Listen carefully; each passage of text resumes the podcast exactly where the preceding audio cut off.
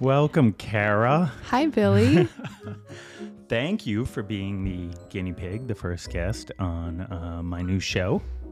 this is so fun. I'm pumped to be here. Are you? Legitimately, yes. Are you are you nervous at all or No, I'm just I'm just having a conversation with my friend Billy. Oh, it's so much more than that, Kara. so much more than that. But let me Can't uh, wait. let me start by turning the music down. Gonna fade it. I think that's the technical term. And welcoming everyone to the Crowded Hour. I am Billy Baker, and my guest today, my co-host, is my friend Kara Gallagher, who I will introduce by saying that you are one of my favorite people to gossip about. Oh, that's so sweet. I'm touched. now, I know that sounds like a dirty word, but you are so often doing something that is so original or daring that when I tell someone else, it feels like I'm sharing a wild secret I'm not supposed to. Anytime I'm like, I get all like, does she want people to know that? That's amazing. And, And uh, probably one of the best compliments I've ever had. well, let me give you another one. You are not boring. And I love the Swedish idea of dividing the world into good and boring rather than good and bad. So, by definition, if you are not boring, you are good. yes. So let me just quickly get to the concept for this show. And I mean that sincerely. I'm thinking of this as a show where we're all running a show, and it's nice to invite someone onto yours. So uh, thank you for being my guest. And let me start with the name of the show, this show, The Crowded Hour, which comes from a poem that makes me sound like I read poetry. Mm, I can't wait to hear this. Please. occasionally you know it, appears on my uh, instagram feed but this one i've known of for a long time it's from a poem called the call by thomas osbert mordaunt written in 1756 during the seven years war which of course was a war between Mhm. Oh, I've heard of it. Yeah, that, that was my And, uh, major. and there's a stanza in the poem that goes like this Sound, sound the clarion, fill the fife. Throughout the sensual world proclaim. One crowded hour of glorious life is worth an age without a name. Hmm. So that is both uplifting and a little depressing, but that's what that's what I'm chasing in life right now. For a while I was on this kick where I was pursuing some sort of algorithm, some like rules for a good life. And mm-hmm. there's something to that. And it, it's revealed ways in which I find I feel more comfortable in my own skin, which is, I think, ultimately what I'm pursuing. And that's largely been the topic of a podcast I've been doing for the last couple of years with my friend, Dr. Jody Simos, called Remembering I'm an Animal. But recently, I've narrowed my focus from a good life to a good day. Oh, okay. And I'm very interested in the ingredients of a good day.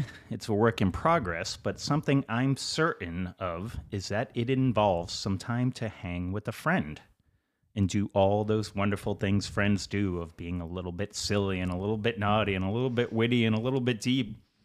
And you plug into their energy and they plug into yours, and you leave with something hard to describe other than to say it's a reliable way to achieve one crowded hour of glorious life. So, I love it, Really, I love it. Kara, as you know, I wrote a book about friendship called We Need to Hang Out, a memoir of making friends. It's a good book. If you haven't got it, you should get it. I, I, I, it's, um, thank you for saying that. It, it, it, it has such a long tail. The book's been out for, um, like three years now or something. And I still just yesterday, this woman sent me the most heartfelt email I've ever received. Hmm. Not ever. I've received many of them, you know, but the most heartfelt email you Mm-hmm. could write to a stranger, an older woman, telling me what an impact it had. And so that book, Oh, it's well, it's an evergreen topic. It's not something that was topical three years ago. Like, yeah, it's yeah. It's if anything only more urgent, and it's the only one on the shelf. Still, there are there are a lot of female books on friendship, but written by a guy about largely men, but about how we all have this problem.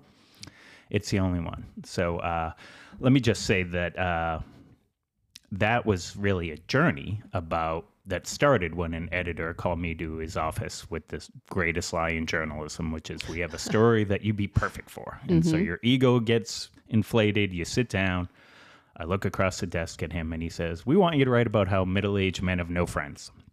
And so that started the journey immediately because one, I said, I'll think about it, which is what reporters say when they're trying to get out of doing something. And in the short walk back to my desk in the newsroom at the Boston Globe where I work, I, uh, you know, just quickly take an inventory like, oh, I got my buddy Mark, and I, t- I got, it's like, when was the last time I talked to him? And, you know, my friend Rory, and oh, I haven't seen him in like a year, you know. So mm-hmm. I wrote the article. It became a big success. I agreed to turn it into a book, but what I was agreeing to was to go on a journey to figure out my own friendships, purely selfish. And I documented that. But at the end, the best thing about that whole journey was that it made me prioritize friendship as part of my daily life. And so that's why years later, I'm like, what what's next on this journey for me? It's like, you know what, I'm gonna start a podcast where I'm just gonna have a different friend on each day because you know what? They're ordinary people and ordinary people are interesting. And in my job I interview a lot of interesting people and you ultimately realize they're pretty ordinary, right? And, Absolutely. And that's okay. yeah. So, uh, back to our show. To make it more than just a conversation, to make it a show, I'm drawing from some things I've done in the past, some shows I've loved through the years, to give it a loose, malleable structure, to make it fun, and ultimately to hopefully make it the sort of thing my friends want to come on. so, uh, just very quickly, years ago when I was a cub reporter at the Danville Register and Bee, I hosted a show called Fishing with Billy. Which- Really? Yes. I've never heard about this. which was a blatant ripoff of a show that used to be on Bravo years ago called Fishing with John, which- who was hosted by John Lurie, who is the lead singer of the Lounge Lizards, kind of like a real, like you know, mm-hmm. deep cut indie guy who some for some reason ended up with a show on Bravo where he went fishing with his friends. The joke was he didn't know how to fish. His friends didn't know how to fish, and it would end with him like on a little boat having an argument with Tom Waits or Right. something, you know, about like what are we doing here? Yeah. right? So what I liked about that and what I've continued to love through my life is that it it's just a loose enough structure to be entertaining and mm-hmm. it's it's very human. And so at the time I was working for this newspaper, small paper, writing features, got to know a lot of people in the community, but it was like, do I know the mayor? You know, I've interviewed him a million times. Why don't I go fishing with This him? was before you were a big shot at the Globe. Uh, before you were the Billy Baker. Well, it uh, that's nice of you to say, but uh, I, I'm not to brag. I was kind of a big shot at the Danville Register and Oh, Bee okay. back in the okay, day. Okay, my bad. And so I, this is how big of a big shot I was. Guests on Fishing with Billy included Miss Virginia. Uh, Oh. yes. Nancy Redd was her name. She went to Harvard, uh, went on Who Wants to Be a Millionaire and won like half a million bucks. What? Then became Miss Virginia. Wow. Fun fact her platform, because you have to come up with that bullshit, Mm-hmm. was 4 H and wouldn't touch the worms when we were fishing, screaming about the worms. And it was like, come on, And you, 4 H. you wanted to expose her. No, I wanted to celebrate her and just reveal again that like interesting people. I mean, you know, important people are ordinary, and this Yeah. is this is what real life is. I also went fishing with Play from Kid and Play. No way. Yeah. Who, if you're, I know the first question you're going to ask is, is he the one with the Yeah, hair? I, that's immediately thought of that for no, sure. He's the other guy. Uh, Wait, is that where he lived?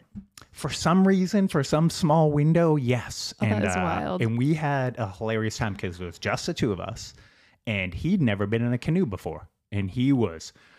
The only life jacket we had was that like giant orange one, you know, Yeah. like, and he was Yeah. like, "Oh, I'm putting that on." I'm doing. He's like, he was great. And then, um, so through the years, I've also enjoyed things like a Proust questionnaire. Do you know what that? Proust. No. So you know Marcel Proust, the writer. Yes. Okay, so he uh, he popularized, did not invent, but popularized a parlor game where he would ask these questions, and the questions were they were designed to reveal an indi- individual's true nature. And here's you know I have in front of me the basic Proust questionnaire. Are you going to ask me all these? I'm gonna ask you things like this. Are we going to find out my true nature today? Well, I mean, This these is- things are this like is exciting for me. what is your greatest fear? What is your idea of happiness? Things like that. So Mm, we're going to have some Billy Baker variations on that. These questions were prop- popularized in, I guess it was the 90s.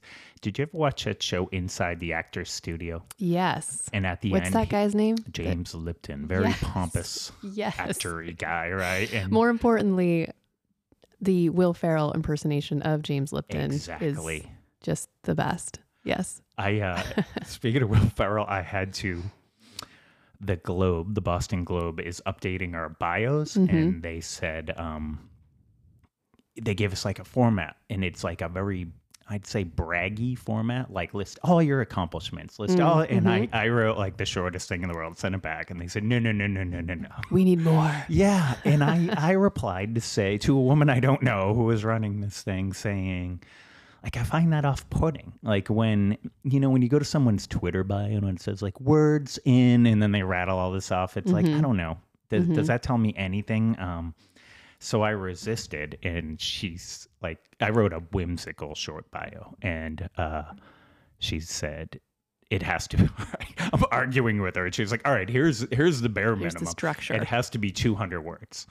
And so I, um, to make it continue with the whimsy, but also meet the requirements of uh, highlighting where you've been, uh, you know, praised in the past. Sure. I, I wrote, uh, I never read the New York Times review of my book, but I, I know that they compared me to, they said it was if the book was filtered through the lens of Will Ferrell. Oh my gosh, that's yeah. amazing. And so I wrote that, and then I wrote, "Is this a compliment?" like question mark. Moving on with my bio. Like I didn't even know the people at the Times watch Will Ferrell movies. They don't That's have an appreciation. incredible. Incredible, but also like, was that was that a compliment, a backhanded compliment, a straight insult? I'm not. I'm not sure where to where to approach it. But anyway, that's now in my official Globe bio. Me asking the question, Oh, "Is this a great. compliment?" So anyway, That's great. Where were we? I we were think talking about inside the actor's studio. I think James every Lipton. episode of yours is going to be like four hours long because I apologize. no, I no, need no, to get that was not. some. Uh, nope, that it's wasn't a a, dig. hour. that was Kara. that was that was a sincere. This is why I love sitting down and having conversation with Billy Baker. and you the same. they go in uh, every direction. It, it- well, that's why I'm trying to give the show a structure. Okay, okay, I forgot. Back to the structure. so, uh, going back to these things that I've liked that have these loose structures. In another life, I tried to write a book about jugglers for years. I never wrote the book. Yeah, but I, I, remember you telling me this. Yeah. yeah I- i mean it was a thing it was the central focus of my life for years but uh turns out the publishing world was like nah not a huge market for literary journalism about the juggling world but i bring it up because the juggling world is built around conventions so you go to like a week long or weekend long convention. At the end of the convention, many people would go onto this website and they would list their HLGCBS, which was your high, your low, your goal, your crush, your bane, and your surprise.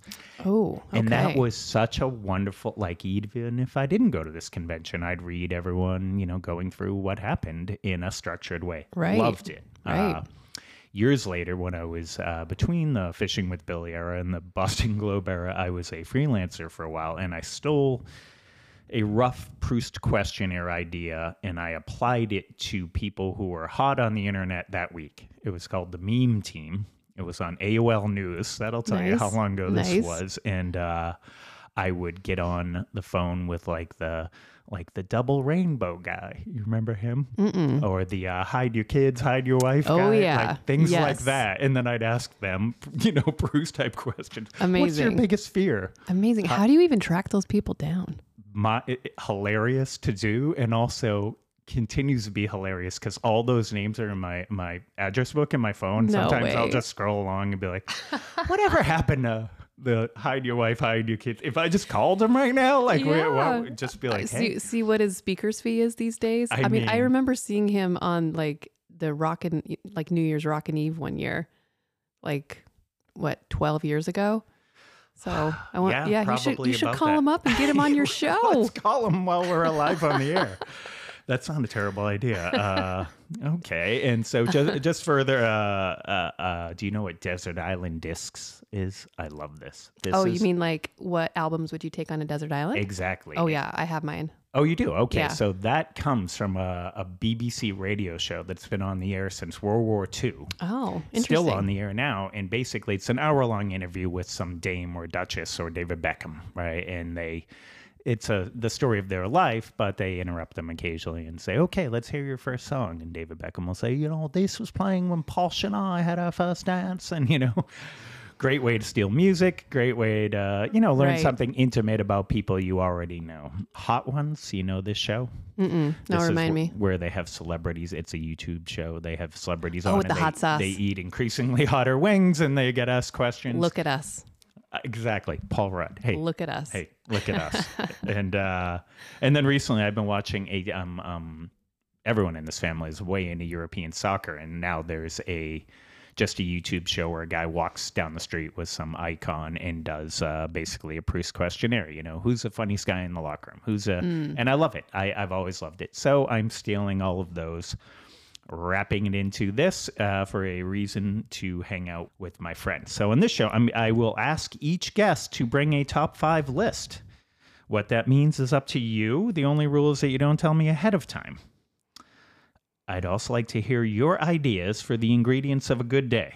Not a perfect day. I don't. I don't think you can chase those. They happen in reflection when you're kind of laying in bed at night and you're like, you know what? Today was kind of a perfect day, wasn't it?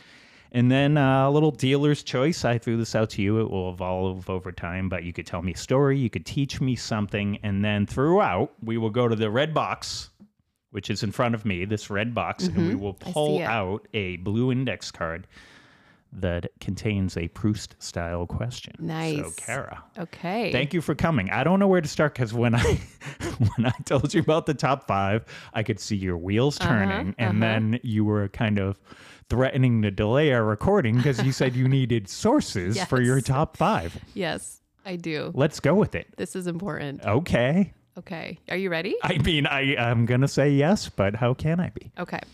So, um, so I don't know when your listeners will hear this episode, but here in New England, we are middle of spooky season, right? Yes, we are. We are mid October, so got that spooky vibe. So I decided to give you a list of scary things, and more importantly, more nichey. the top five scary things that Mormons or members of the Church of Jesus Christ of Latter day Saints might be afraid of. Dun dun dun. I'm like, Are, you're, you trying to give me some sound effects over there? Oh, no, that was just me. Okay, sorry. I was, but I, I hit the wrong button. Bum bum bum. Okay. or is it? Or is it this? No, no, no. It's the first Okay. one. Okay, all right. Definitely the first one. Yes. Just throwing that out there. So, are you ready? I I'm gonna say yes. Okay, I'm I'm going to go I'm to go in order of like least scary to most. So, and also I just I want to preface this very quickly. I I w- used to be a believing Mormon and member of the Church of Jesus Christ of Latter-day Saints. So, Okay. the reason why I wanted sources is because as a um, post believing member, I'm in the post world. And something that unfortunate happens for us that leave the religion, our experiences are a lot of times invalidated. So, Okay. what we experienced as believing members, looking at it through a different lens and like kind of processing what we believed, we might have a believing member defend how we process that. Does that make sense? Like Okay. a believing member might say, "Well, that's not that's not doctrine." Or, "Well, that's not that doesn't happen in every church." Are they defending how you against how you process it, or justifying how they process it? um, justifying how they process it. Okay. So, so what what now might seem a little silly to me because I don't believe anymore is Okay. still probably very important and potentially sacred to them. So that's why I needed to come with sources. I, I wondered this because could we? You're like just very quickly. Let me tell you about my leaving Mormonism thing. No, no, no, no. You. This is be obviously a, a, a big thing in your life, Mm-hmm. very and big. I recently. I had to join TikTok against my better wishes because the Danimal is posting uh, TikToks. We'll have him on Yeah, the I was show going to at say some point. he he will be on this show shortly. I'm he, sure. he will be on and somehow or another tiktok i guess whatever they know who your other friends are and was like throws in front of me kara gallagher video Mm-hmm. that has like 17000 views on it or something about you sort of deconstructing issues with mormonism yes. and it was like oh kara's going out there Yeah. As someone who has put themselves out there in the public uh, with things in the past, I, I know that's not a small thing. And I have never stepped into what you're stepping into right now. Mm-hmm. Yeah, it's it's a big deal, but it's also been a way to kind of um, give myself some like therapy through this because I was a believing member for 36 years, and then to all of a sudden have your truth pulled out from under you, it was a big deal. So getting Wait, on, hold on. You, you there was a moment when you feel like you had it pulled out from under you? Um, kind of, yeah, yeah. Actually, it it was it was a process over a couple of years. Meaning, I did a lot of like history research. I had like it was like pulling a thread. I had a thread in front of me that I was like, huh. And so I pulled on that proverbial thread, and the more I pulled, I was like, huh, interesting. And then literally one day, everything just fell. I was like, oh my gosh, I don't believe this is true. And that's very jarring at, at, as an adult woman to realize everything you've built your life on to that point was someone else's idea of what was true. So since then, I'm now 43. Since then, I've like been rebuilding my idea of what truth is and spirituality. And it's been a process to say the least, for sure. That's wild. What? But uh, back to that, like you were pulling on a thread, and then one day, what was it about that one day? Oh man, that's a great question because it wasn't like one fact that I was like, "Oh." It was just it was just kind of a day where I think my my soul was just like, "Kara, come on. You've seen so much. Stop researching." Like it was more that. Okay. Like my intuitive self was like, "You know what what you know." Yeah. So there's no reason to keep going down this rabbit hole. And th- there was also very real life consequences from stepping away, where a lot of the doctrine is around family and how you have relationships in the afterlife with your family. And you love the afterlife. I I do like to talk about the Mormon afterlife. It's one of my favorite things. But yeah, there was some very real consequences because I have a lot of family that still believes. So as of now, the way that Mormon doctrine and theology is set up, they believe that they will not see me in the afterlife. That's the scary part. That's Yeah. why those uh, all religions are structured with this trap door. There are no atheists in a foxhole, right? Isn't it? Mm-hmm. You know, it. My grandma just recently died, and she was so certain she was going to heaven to see my grandfather. And I, God, I hope she's right. Like I hope she's right, and I, I feel guilt that I might question. um that that exists. I hope I'm wrong, and, I, and I hope I'm forgiven at the at the door where it's like you were right to ask a few questions. Uh, I mean, Yeah, I think that's totally normal to feel like that. And ultimately, for me, one of my um, shelf breakers or one of my big realizations was like so much of these beliefs that I thought were true were based on fear okay, and like the fear of like the punishment that this Mormon God would do was keeping me in line. And I had been also studying all kinds of world religions and doing my own spiritual side quest, if Yeah. you will. and this theme of of God is love became a lot more prevalent in my life. And I finally was like, you know, this is personal. This isn't everyone's experience, but I was like, I think the the higher power that I'm leaning towards is more about love than fear. okay, And if if this higher power wants me to be my best and highest self, I don't think fear is a part of it because fear is this very primal makes you want to c- climb in a closet and cover up like that's that's not my idea of what a higher power has in mind for you to like be your best self. You know? Oh, I know. I'm Catholic again. or I was raised Catholic. I mean, that is structured on fear. Yeah. You know, mortal sins, uh, confession, all these Yep. things, born with original sin. It's, Yep. it's some heavy stuff. I wonder sometimes if religion is just introduced too early in life. Like, if you know, I wish I were just a loosely spiritual person. I kind of came to some conclusions as an adult rather than spending adulthood coming to realizations about the truths or things I was taught as truths. Sure. My children aren't raised with any religion, and it's fun to see them go to you know we'll go to church when we're in virginia visiting my wife's family and they're listening because they're mm, like mm-hmm. oh whereas i mm-hmm. was just trying to meet the requirements of catholic church like i need to be here and i can't leave till the homily's over and i got to get the, Right. the little program so i can prove to my parents i showed up right. Yeah. They, they're coming into it with more of a curiosity. Yeah, and Yeah. and that uh and like it's funny. I I don't know where I stand spiritually, other than when I close my eyes and do whatever this thing is that is often described as prayer. Mm-hmm. I don't feel like I'm talking to myself. Mm-hmm.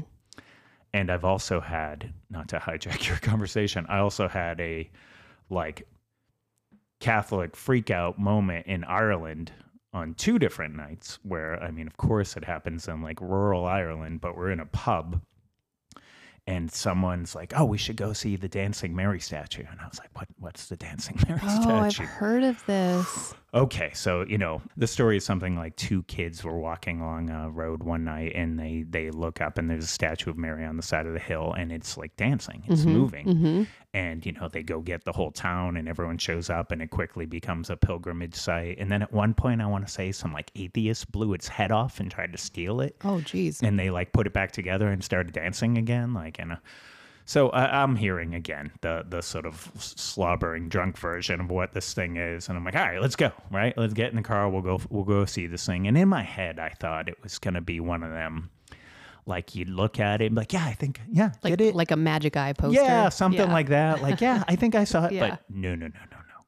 Like we pulled up, and you look up on the hill, and this statue is dancing Really? like wasn't like occasionally dancing like it was dancing and i don't there's no other way to describe it it wasn't like its arms and legs were like you know doing the Macarena. yeah, like like where her hips swing. Was it's she like hard to describe hands on her knees popping it, or what was the dance like? well i i was so it was And up does it change from generation to generation? that i don't know i uh, uh what i do know is i was so scared right away so scared Yeah. i thought that you know when you're a kid there's always a like you know halloween time like there's, let's go in the cemetery and then Sure. she bleeds out of her eyes and nothing happens but you freak yourself out this was happening no question about it i was with two friends and I was so scared that I hopped. So this is such a popular thing they've built, like benches and bathrooms. Like it's right, it's a right. site, People right? come from all over to see it. Exactly. It's the middle of the night though, so um, no one's around. and sorry, I- what year was this? This was uh, 1999. Okay. So I hop the fence and immediately start climbing the hill to where the statue is. Not not you know not a huge climb, but I'm going up there. Because you want to get closer to see what the I didn't know is. what I was doing. I was like, uh, I have enough trust in all these things that I'm supposed to. These are the things that are supposed to protect me. And right now, I feel like I'm going to be. I don't know what's going to happen. So I, I go up, and as I get closer, I'm looking into Mary's painted blue eyes, bright blue. And when I- you say close, like how close were you? so what I did out of fear was I reached out and I hugged her. and she had a halo of lights around her head, like a crown of lights, and the lights went out when I hugged her. And I slid down the side of that freaking hill and was like, Start the car, start the car. We gotta get out of here. Sure enough, like a couple weeks later, we're telling the same drunken story in a bar to this Australian guy. He's like, Let's go. And we go. And I don't want to go, but we go. How And- long were you in Ireland? I spent like four months Oh, there. okay, Like- okay, okay. like kind Sorry, of a I missed that summer. detail. I'm like Yeah. a few weeks later. I thought I was going to live there, but after a certain point, like I was like, uh, I lived in like the the roughest section of Dublin. So I moved from like Southie to Southie, right? Like I moved from like the toughest Irish people in America to it, it was a bit much. I just look out the window and watch like pregnant women fighting, you know, like it was, it was, it was rough. So anyway, we went back and, uh, he did the same thing. Hopped the fence, starts climbing up there. I'm with him, and I'm like, "Don't, don't get too close." And all of a sudden, I swear, wasps start like attacking us. It was Really? just, I don't know. We'll say what because that sounds biblical, but some Yeah, swarm yeah. of insects chased us down the hillside. I remain rattled by you know, and I also remain that stupidly, you know, scientific method Yeah. raised person who's like, we could figure this out. Mhm, There's mhm. like there's a tectonic plate underneath, or there's there's some explanation, but I think everyone's tried to debunk it. And and anyway, Yeah. So the, in the year of 2023, like, is there video of this? Oh, yeah, Can we yeah. go online and like look it I'm up? sure, yeah, it's in Ballinspittle. Wow. Yes. Uh, Wow. Ballin, Spittle, Ireland. There's a Dancing Mary statue. Uh, Amazing. I think it's still there. I've looked it up, you know, within the last few years, telling this ridiculous story to someone, then having to Google it. But uh, anyway, so that, Wow. that's Cool. my take on religion. Don't touch Mary. Noted. wow. All right. Top five. to my list okay and then and then one more one more disclaimer about my roots here as a mormon so because i don't believe anymore i'm often like you know shunned and like oh you never believed in the first place right is another trope of like believing members okay. what i do want to say is i am a seventh generation mormon my ancestors walked across the plains with the other mormon pioneers i have ancestors that knew joseph smith Okay. one of my ancestors was like the mayor of nauvoo so being a Mormon is like in my DNA. So I can't ever separate myself from it. And that is just to say, I still have tremendous respect for my Mormon heritage, history, and any Mormons that might be hearing this. This might not be the episode for you. just know that I love Mormonism. And sometimes that's a hard concept for true believing members to grasp because their world is so binary. Okay. And as a post Mormon, my world is whew, very gray. There's no more black and white like when I was a believing member. So that's just to say, like, I can hold both spaces simultaneously. I can be on this side and like have some fun while also knowing that it, this is still sacred to some people. Okay. Okay. Tell With me that- the title again. Oh, Uh, it's a working title, but the top five scary things that Mormons or members of the Church of Jesus Christ of Latter day Saints might be scared of. okay. Okay. Here we go. Number five scary things coffee and tea, or the very appearance of it. So, as we're sipping our coffee, Wait, the, the, uh, the afraid of the appearance of it? or the very appearance of even drinking it. Yes. So, as a believing member, you don't even go into Starbucks to get like a hot chocolate because someone might think you're there for coffee. So, coffee and tea is against the word of wisdom, which is the Mormon health code. There's a lot, there's other things on that list, but I specifically want to talk about coffee and tea. Okay. Um, so for some reason, so like I said, there's other things on the list like eat meat sparingly, right? But for some reason, that one's just kind of off to the side. Like there's like meat in every potluck I've ever been to at a Mormon gathering. So that one's kind of like no one pays attention to that. But for some reason, they latched onto coffee. And a few years ago, there was a talk given by one of the leaders of the church, a woman, um, and she gives this story about a woman who had 10 kids and she was a faithful member of the church, except for one thing. She had one cup of coffee every day. And surely, she, this woman's telling the story, surely this one cup of coffee is not going to keep me out of heaven. And then she goes to get her temple recommend, which is a pass that Mormons get to go into the Mormon temple and they have to answer a series of questions to be able to go into the temple. And one of these questions is Do you keep the word of wisdom? And she had to answer no. So the woman giving this story, and keep in mind, this is in front of the entire body of the church. Okay. They have general conference twice a year where every Mormon tunes in to listen. So she starts to get emotional in her talk and she says, That one cup of coffee kept her from enjoying the blessings of the temple. That's me giving Okay. you, I'm, like, I'm trying to get emotional like she was. Okay. And so she couldn't go to the temple, which means her kids didn't go to the temple because they followed her example. And because she didn't go to the temple, she could not get into the highest kingdom of heaven. So that one cup of coffee kept her out of heaven. Dun, dun, dun. What? Eh, what is it about coffee and tea? Is it the caffeine? Oh my gosh, Billy. So Because There, listen, this could be a whole other episode about the Mormon word of wisdom. It is fascinating. The short story I'm is fascinated by Mormonism. You know this. I, I, we had a funny moment where I FaceTimed you from the Mormon oh, Tabernacle. Oh, that's do you right. Remember yes, that? I do remember that. Yes. Well, we could tell that story. The short story is back in Nauvoo. Um, Joseph Smith was gathering with other men to get these revelations from God. and they were. It's funny because Nauvoo sounds like a, a a like a Narnia mythical place, but what always fascinates me about Mormonism is it's modern. Like Yeah. Joseph Smith owned a printing press, right? Like Oh, I mean, yeah. that's why they killed him, right? Because he burned down someone else's printing press. downfall. Yep, that It's like printing press was he his was downfall. recent Yeah. enough where he owned a newspaper. Yeah.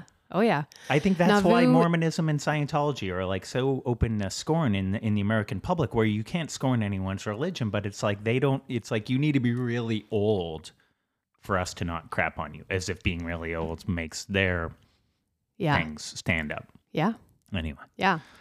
So the short the short version of coffee and tea is Joseph Smith was gathering with other men and receiving revelations from God and what they called the school of the prophets.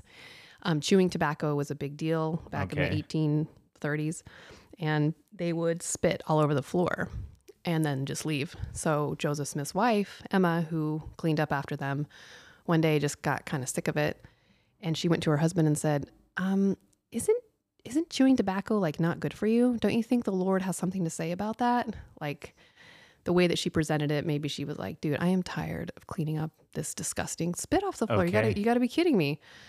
So to to please his wife or whatever, he was like, um, you know what? Yes. And so he told these men that chewing tobacco was not allowed. God thinks it's unhealthy. They didn't like this, the men. They were like, What? Well, if we can't chew our tobacco, maybe the Lord thinks that the women's coffee is not good for them either. So okay, coffee and tea became part of the word of wisdom a short while later. so that is like the historical version. But when you grow up as a Mormon, the only version you know is Joseph received this revelation one day of all the things that were good for us and all the things that were bad for us. That's all like that's the Mormon version. Anyway, so that's that's my first thing. Okay. That's number 5. Okay, number 4. Large bodies of water when you were serving an LDS mission. You should not go near the ocean or swim in the ocean or other large bodies of water if you were a missionary preaching the word. Because I, I just love your face right now. You look so confused. You didn't know how many layers to I- this I- well- there were, did you? So missionaries were told that you should stay away from large bodies of water. Don't go swimming. Don't stand near them because Satan has dominion over all the water.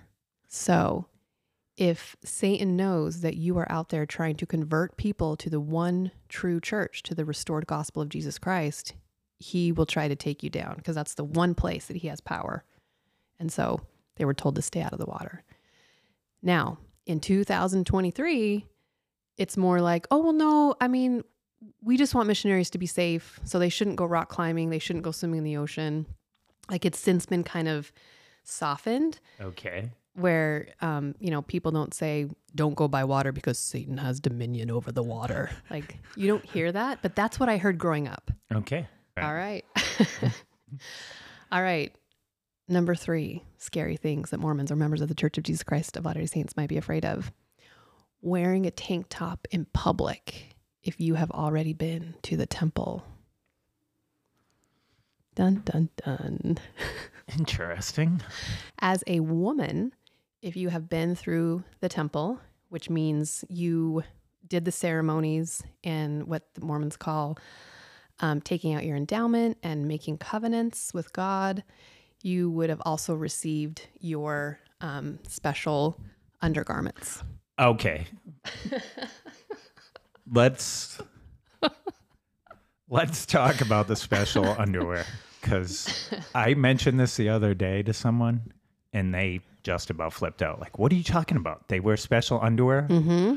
and I don't know enough about it to answer. But I just said, "Mm-hmm." Mm-hmm. Yep, they sure do. I did. Yep. You did. Describe to me what this looks like. So for the women, um, so it's white. I'm like, describe your underwear. I'm not wearing it now. So for the women, it's white on both. Actually, if you are a military, if you're a member of the military, they actually make a camouflage, not camouflage, I but love camouflage. it's not camouflage. Excuse me. It's like a it's like a greenish Okay, tint. like an olive. like Yeah. my shirt. Yes, exactly. Yes. Um, My shirt and my pants. Did you notice I'm just wearing an entirely olive green outfit? amazing. I know. I've been showered today. Great. Thank you for that detail. Not a problem.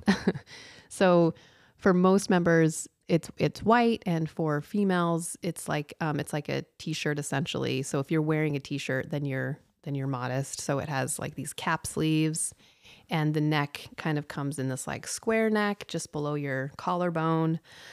Um, and then you know it's nice and long, so you can tuck it into your bottom piece, which Okay. is um, it goes right below your knee Okay. for men and women. The bottom piece goes right below your knee. And then for men, the top is like Doesn't a that t-shirt. chafe on under Oh, your? you know what? There's, I mean, that's again a whole. We could talk about the garments. I mean, yes, there are many people that had a lot of like physical problems from wearing these, um, but they were told that it was, you know, for your protection, and it was a, it was a symbol of your covenant that Okay. you made with God. Now, again, going back to you know when I grew up, and when my like my parents were wearing their garments, and Okay.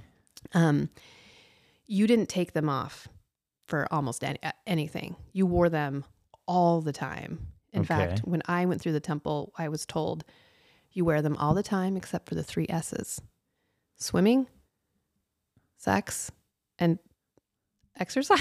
No, what was the third S? Let me guess. Oh, showering. Oh, Showering. that's nice of them. Okay. So- okay. Yes. So anyway, um, because you were told to wear them at all times, if you were ever seen out in public, so if you were to like as a endowed member of the church, and if I were to like be at a park wearing a tank top just on like a normal Tuesday, where it was obvious I didn't come from the pool or whatever, and if I saw another person that goes to my church and they saw me, I would be like, oh no, they saw me wearing my tank top. Oh, like I just wouldn't do it. I would be in my I would wear my garments at all times because I didn't want anyone to think that I was not keeping my covenants that I had made Okay. in the temple. It was very serious because that person might tell my bishop and then I'd be in my bishop's office and he'd be asking me like why I lost my testimony, what's going on. So there we go. All right. Keep your garments on. All right. Are you ready for more? Uh, yeah. Wait. Uh, I- I've blown. I've blown my one sound Okay, effect. I okay. spent all my. Let me. Let Okay, me. okay. I don't know if I should play. I. uh One of the reasons I love podcasting or Mhm. Doing a show as opposed to writing is because you can have a thought and then you just send it away. You just Yep. throw it down the river, Yep. right? So like I. Gonna be a good day. It's gonna send it. We're just gonna send it, and this is how we're gonna send it. You ready? It's gone. What was that from? To send it. That's uh, Larry Enticer. He's like my my younger son's like uh, spirit animal. He's this Canadian snowboarder guy who just like crashes into things and crushes like I love light. that. That's gonna be my new daily affirmation. Oh yeah, you've never seen. I mean, he's like a minor. It's gonna be a good star. day. Yeah, just Gonna be a good day. It's gonna send and, it. and then he gets on a snowmobile and crashes into something uh, in that moment. But uh, Amazing. And uh, and I like this sound, the because I'm sure you have these moments where you're laboring over something. You just you're, Mm-hmm. you just get to that fuck it. Like I'm just I'm just gonna Yep. On on we go. yeah. Okay. All right. On we All go. right. Here we go. Number two. We're getting close. Okay. Number two. Um scary thing that Mormons might do, having sex before marriage because it's also like you almost murdered someone. That's why those all the blood.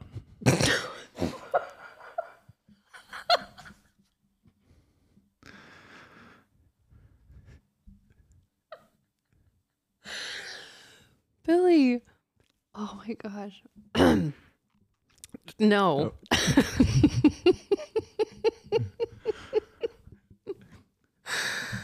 oh my gosh. Send it. Okay.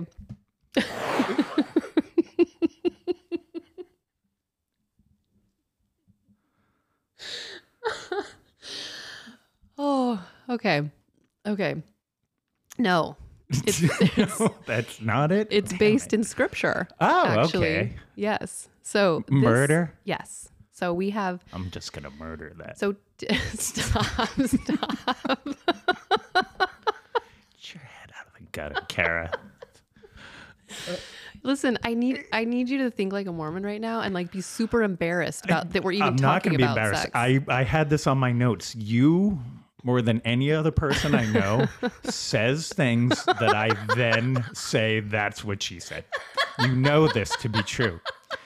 I should back up. The reason I know Kara is she was a coach at and is now the owner of the of CrossFit Cape Ann, where I go. And you are up there in front of it. Just yesterday, you're up there like, all right, I want you to go really hard, but keep it soft. And I'm just biting my tongue in the back of the class, like, don't do it, Billy. Don't do it. You don't know some of these people in here.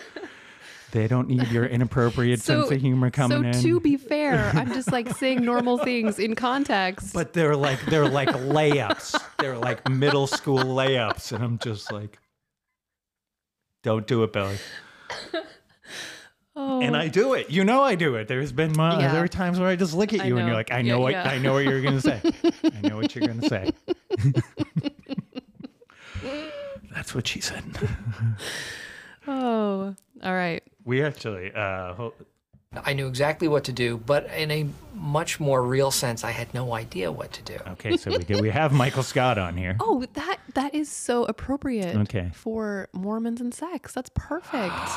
yes. I okay. meant to do that. That's perfect. So let me let me give you like the basis of this. So obviously taking someone's life is a very serious sin. Okay. Like I think even if you're not religious, that's like top of things of like what not to do. I'd agree. Don't do the it. top. I mean, it- it's one of the some other things. candidates, right? You know, Just like don't take those people that just have a conversation on speakerphone when you're on the train. So this idea is from the Book of Mormon, which is the Mormon scripture. This is the gold plates that Joseph Smith found buried in the Hill Cumorah. Um, if you're and not uh, familiar, Trey Parker and Matt Stone musical. Yes, which is like one of the most accurate um, retelling of Mormon history you'll ever see. Those guys They do nailed not it. miss. They nailed do, it. Do you see their COVID special? I'm not like a huge South Park guy, and No, I didn't see was that. like, or the Harry and Meghan one. Oh my gosh, you want uh, uh, an entertaining 30 minutes? Watch them boom roast Harry and is that right? Harry and Yeah, Meghan, am yeah. I saying that right? Yeah. Uh, yeah, for they're like, we don't want attention as they're Right, like right. appearing live on Oprah, to Oprah, say we yeah. don't want attention. Right. Oh, South Park, they don't miss. Um, but So yeah, ahead, if if you if you're have no idea about Mormon history and you want like a quick recap, go watch that episode because they they nail it. That's Okay. they they nailed it. They got the most. Yeah, you were talking about the musical first off. Sorry, never I, saw I it. missed that. Did you see it? Yes, Really? I cried. I Is that like a good place to meet uh, people leaving Mormonism? They're like throwing their underwear at the stage. You know, the one I went to, there was none of that, but Okay. I could be missing out on something. yeah. Yeah. So anyway, the Book of Mormon is where this scripture is from. Um, it's from Alma chapter 39, and one of the these ancient prophets is is telling um, is um, talking about how this guy was on a mission and he went after this harlot Isabel, and that's not a good thing to do. And the scripture says, Know ye not, my son, that these things are an abomination in the sight of the Lord, yea, most abominable above all sins, save it be the shedding of innocent blood or denying the Holy Ghost. So, this is a scripture that was retold as you're growing up as a Mormon. And more importantly, we went to what they call seminary, which during your high school years, you have like extra classes about Mormon scripture. I went I was in Utah, so it was like part of my high school day. If you don't live in Utah, you go to early morning seminary, you go before school starts. So when we get to this part of the Book of Mormon as teenagers, this is when we're told like if you have some type of sexual sin, it's just it's it's you murder someone and then right below that, sex. So this is like what you're told growing up as a normal red-blooded American teenager. And then it's time to get married and you don't ever like you don't like that's that's the the Mormon sex education is like abstinence because do you do you want to be an almost murderer or not? If you don't want to be an almost murderer, then you are going to save yourself for marriage. But then you don't know any like you don't actually talk about sex because that's just not part of the Mormon culture. There might be some families that had a healthier outlook. But Okay. Is there like a confession thing like in Catholicism? Like, Yeah. can you go get yourself absolved and It's go back in. worse. Oh, it's it- worse than Then Catholic just say three confession. Our Fathers and a Hail Mary, and Because- just get out of here, kid. yes. Yeah. In in Catholicism, you have that partition where it Right. like takes away some of the shame because you're just like, you know, they know who you are, maybe, right? yeah. Oh, they know. But in Mormonism, you confess sitting across the desk with no partition, Okay. and you're talking to this leader in your church. like you and I right now, and you have to just open up. Ooh, Mm-hmm. Yeah. that- I let now that you say it, I like the partition. yeah, And you're also sitting uh, shoulder to shoulder, like sideways. You're both sitting sideways. Um, Mm-hmm. yeah. that works. and and not only are you face to face but you're also just talking to like the volunteer clergy where this dude is like also your high school PE teacher Okay. or he's like your plumber that comes to your house right so you're like a teen by the way this is something that I think is a really serious problem in the Mormon church by the Uh-huh. way where these teenagers starting at the at the age of 12 sometimes are required to confess in front of these adults without any other like their parents aren't around um, anyway it's a bad practice As you're saying all this, my one interaction with Mormonism in Utah, I, I went on this trip. At the end of the trip, I got dropped off at the Mormon campus in downtown Salt Lake City because I had a few hours to kill before my flight. All my friends had already left. So I was at the Mormon campus and I FaceTimed you. And I'm like, hey, guess where I am? You know, and behind me is, are the spires of uh, the tab, what's the main thing? The tabernacle. temple. The temple. Yeah. Okay. And, uh, you said, uh, okay, so around you right now, you'll probably notice there's some like young, attractive women. And I was like, yeah, actually, yeah. It just, you're right. He's like, they're kind of, they're, uh, and so they're kind of like mingling, kind of looking at you. And I'm like, yeah, that's so, how do you know that? And you're like, yeah, they're going to try and recruit you. And I was like, that's exciting. As I'm loudly like yelling on little old they want me And so I hang up with you, and it felt weird. I could feel them like uh, circling. So I made a dash for like the visitor center, and uh, I walk in. I'm like, "Hey, do you have like you know like the like just like that like tearaway map, like something I could just just so I know what I'm looking at?" And there was a woman behind the counter, and I swear she looked down at my hand and saw I didn't have a wedding band on, even though I'm married. I don't wear one. And she turned behind her, and there were like ten young ladies standing there, and she looked at them and was like, "Okay." You and no she didn't she like and- handpicked yeah, your escorts Yeah. and I was like, what's going on? And then we had an orgy. It was awesome. no. Then what happened is I was like, never felt a desire to flee attractive young ladies before, but I was just like, no, map's fine. You have the map. The map's good. And I just like kind of speed walked the whole campus. So, um, I yeah, I had neither a conversion or an orgy, um, and I because those are the only two options if Well, you're going the to talk third option, there's no which, in uh, between my friend, and I don't know if this is true or not, the friend who I was on the trip with who was really into Mormonism was like, you know what Mormons love? Sweets. Oh that this is true And he was like, so when you're down there, go to the any like bake any sweets place around there, like you'll eat the best stuff on earth. So Yeah. I'm like shoving like cookies in my Yep. mouth. That was like my Mormonism experience. well remember we talked about the health code early Yeah. on And like so sweets get a sugar pass. is not in that health code so that's like the drug of choice in Mormonism. Yes, they can't they can't drink alcohol, but you know what's on every corner in Salt Lake or in Utah County mostly is a soda shop. Where Okay. it's a Oh, right. drive through and you can get your 64 ounce Dr. Pepper, couple couple pumps of coconut in there. It's called the Dirty Dr. Pepper. Ooh, Yeah. dirty doctor. Dirty Pepper. Dr. Pepper. Yep. So they don't drink alcohol, but they do have their Diet Coke on the way to school every morning. Okay. Anyway, all right. Yeah. Uh, are we Okay. uh, are we on to number one on the list of of spooky things about Mormonism? That Mormons could be scared of. Okay. Okay. And the number one, actually, if this is my list. So my number one, Okay. not getting to the top tier of heaven, because then you will have no genitalia and therefore cannot have sex in the afterlife.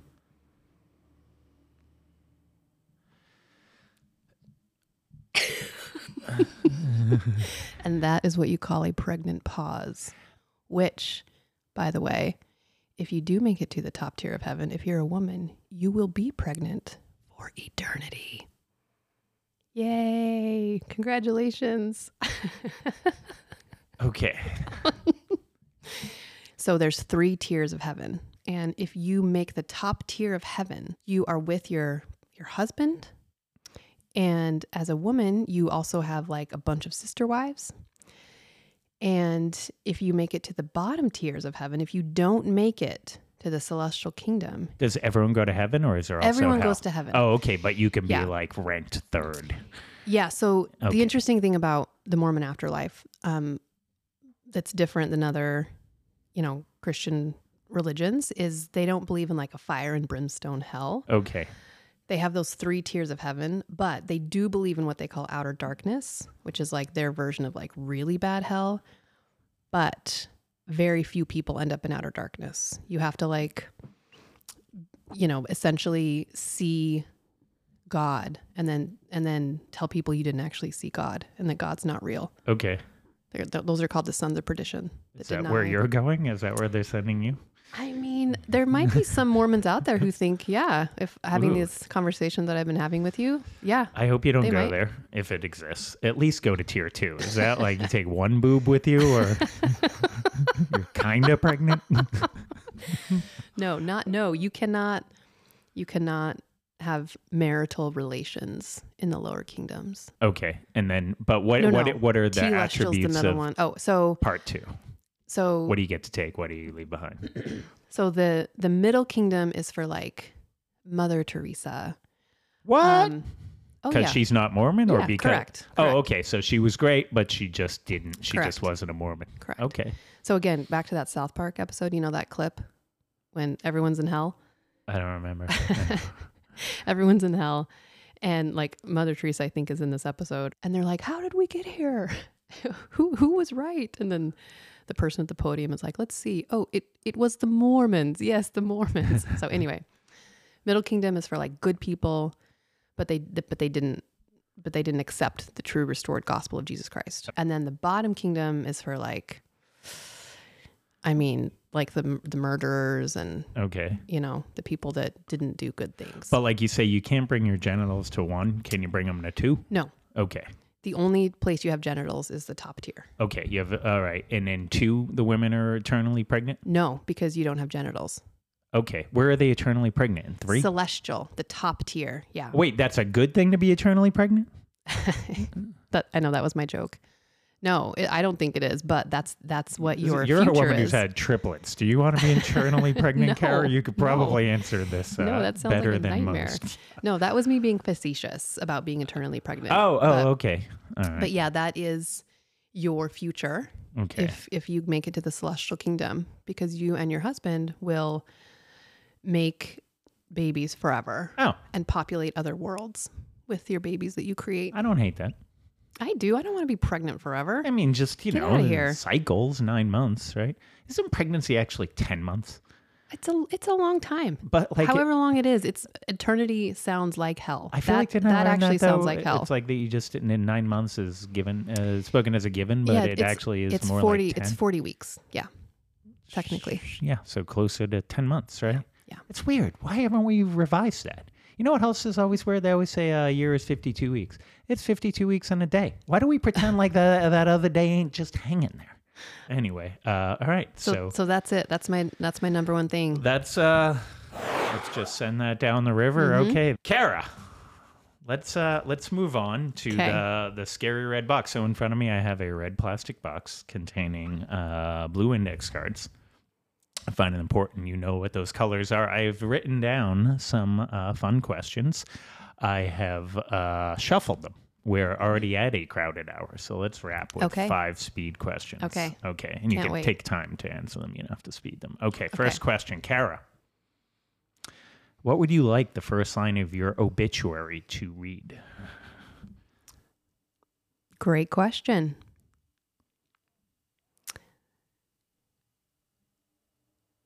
Um. Okay, I got it. I got it. Oh, Give me a second to like frame this because I'm not I'm not a published author like you, Billy, but I'm also a writer, so I have to like put things in my head. I get it. Everyone leaves this world with regrets, but the success of this life is making peace with those regrets. Wow. Some deep shit. Uh, all right, let's go to two. Kara, if you could take a road trip with any three people, living or dead, who would you take? Where would you go? And what car would you drive? Wow. These are great questions, Thank Billy. you, Kara. Thank you. These are really good. Which like kind of frustrates me. I have to answer them on the spot. I That's know. part I, of it. I've had a chance to think about them, and I still don't know the answers to them. yeah, that's I'm- okay. Okay. Uh, so let's start with the kind of car. We're in a Winnebago. We are like riding in style. Okay. Okay. I want lots of room. Okay. Okay. And then three people living or dead. Okay. So let's see. I think I'm going to choose Cleopatra. Ooh. Okay. Mm-hmm. She's coming along. Um, I'm also going to choose um, Princess Diana. Lovely. So far, royalty. That's interesting. Oh, intro. Yeah. Okay. And then my last person, let's see. Um, I'm going to bring along Rihanna. Also a queen. also a queen. That sounds like a party, right? It does. With And where are you going? Women? Oh, where are we going? Okay. Um, let's see. I think. I mean, can it be anywhere? Yeah. Like in the world, right? Oh yeah. Because I immediately just thought of like all the roads in the U.S. Anywhere. Okay. Um, we are. Well, I know you just said anywhere in the world, but we're in Alaska Okay. in the summer, Oh, all right. like hitting everywhere. Hitting all the sides. Yeah. Kodak moments, Yep. just like selfies. Um, Yep, we're we're like getting in. We're we're having a stop, and we're getting in the helicopter to go watch the bears in the salmon run. Like we're Let me ask. A, let me add a, a, a, a clause to this question. Uh, what are y'all listening to in the car?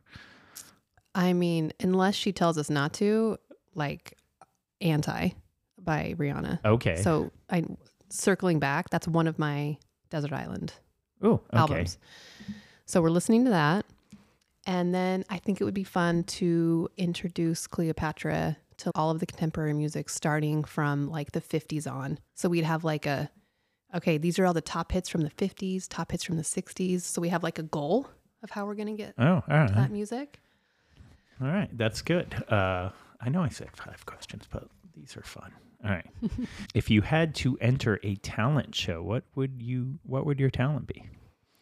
Oh man, this question like brings up some some some stuff in the basement. I never really felt like I had a talent. So there were lots of talent shows in my growing up years, especially in the church. That Yeah. was like their favorite thing to do. It was like, oh, award talent show. And I never really felt like I had anything to like truly I never did offer. either. I've never been on a talent show. I've never done karaoke. I've never like that whole. You you thing. haven't done karaoke No, ever? No. Really? Yeah. Oh man. and I, I, love karaoke. when it's happening. Like I'm just like. I mean, ugh. I'm I'm terrible at it, but it's so fun. Give me give me a microphone in a in a dark dive bar. Let's go. Um, all right, but you, you know, you don't have to, you know, twirl a baton or something. What talent would it be, Kara? Let's see. I'd probably I'd probably like recite a poem from something I remembered still from second grade. Okay. I would here. I have a suggestion for you. It just popped into my head. Just get up there and say things where you're just daring the audience to say that's what she said. Okay. Describe a CrossFit workout in detail. Go hard, but not too hard. Yeah. We have to save a little bit for the end. Oh, Kara, this might be. Kara, when was this? Is a you know an honest. I don't know. This Oh, has boy. been in my uh, repertoire for a while, but I don't know that I've ever addressed it to a woman. Oh, now I'm nervous. Okay. Kara, and I'll be glad to answer it if you want to pass. Okay. When was the most recent time you shit your pants?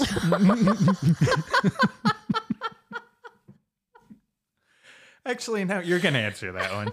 That's, uh, Oh man, that's a great question. yeah, because we all have, right? Um.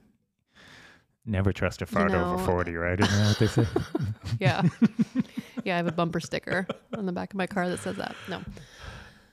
Um okay, so I re- it's been a while. I want to say like during one of my pregnancies. okay. Yeah. So either 12 or 13 years ago. Okay. Just gambled and lost. Yeah. Yeah. Yeah, I mean, all, all sorts of things are happening down there. Yeah. Like, you carried three in there at once. I imagine, like, yeah, you made. yeah, it's the t- wild, wild west down there. When you get to a certain point, like you don't know what's coming or going, like what it looks like down there. So All right. That's good to know. again, eternally pregnant sounds like hell. I, I believe it. I, I believe it. Um, uh, Kara, do you have a recurring dream? Oh, you know what? Okay, so this is a great question because I did. And when I, for years, I had this dream that I was in this certain house. And it was like one of those dreams that's so vivid. Like I can still see the room that I was in. And um, I would often dream of the outside of this house. And I could like see it was it was on the water it was right near it was like kind of up on a cliff and it had this gazebo by it and the details inside the house I can still remember really vividly. And, and then I and then I stopped having the dream. And one day I'm walking near my neighborhood. I live not far from here.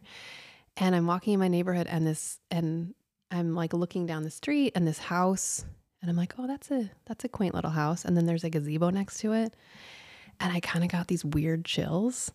And I was like, oh my gosh, that kind of reminds me of that house that I was in I my recurring dream. standing up on my. I don't like this again story. And again and again. Yeah. I'm a scaredy cat.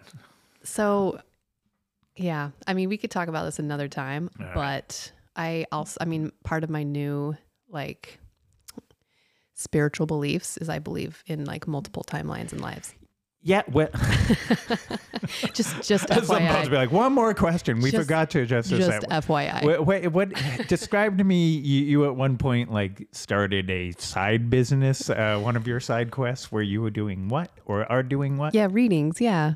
Readings. Yeah, like um like I, I use like oracle cards and tap into like other people's energy. Like if the reading the person I'm doing the reading for, I'll like tap into their energy and they'll like help them get guidance through these cards for their life. Okay. You're the perfect October guest, Kara, aren't you? Uh, all right, final question. Okay.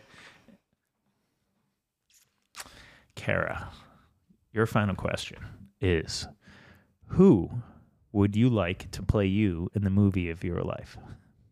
Ooh, another great question. Did you think of all of these? These these are like Uh, some of these. like Billy originals. Yeah, yeah. I mean, they.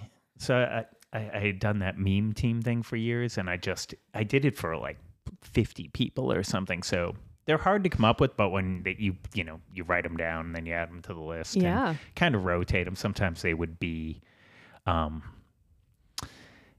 They, they were like time specific. Some of them were like, uh, "What's your least favorite thing about Facebook?" You know, because like Facebook was like new at the time. Yeah. But I, I ain't gonna ask you that. Uh, but yeah, who would you like to play you in the movie of your life? Okay. Um, I hope I say her name right. Um, can I can I just like Google the name real quick? 'Cause I want to make you sure I say the name right. So stand by. And let me while you're doing that, are you or is this person based on appearance, choosing them uh, for appearance, temperament? Yeah. Uh, so so th- so okay, I was right. Um, Kathryn Hahn. Kathryn, Yes.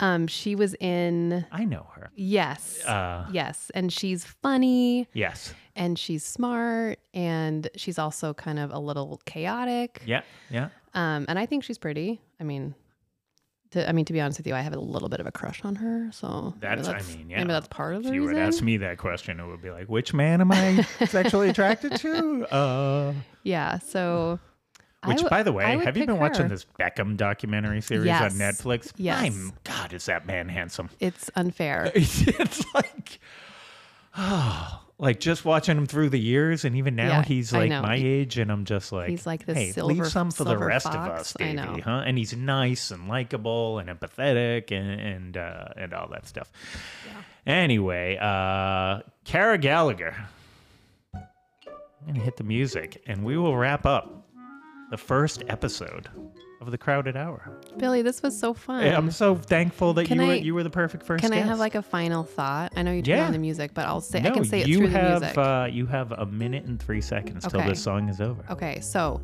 I just circling back to my Mormon roots, we had this idea of Zion, and I still hold true to that, meaning I think we can still live in Zion where everyone just allows everyone to believe what they want. And that's how we have world peace. Except if you're hurting other people. Okay. Thank you, everyone. Thanks, Billy. This was really fun. Thank you for the great questions.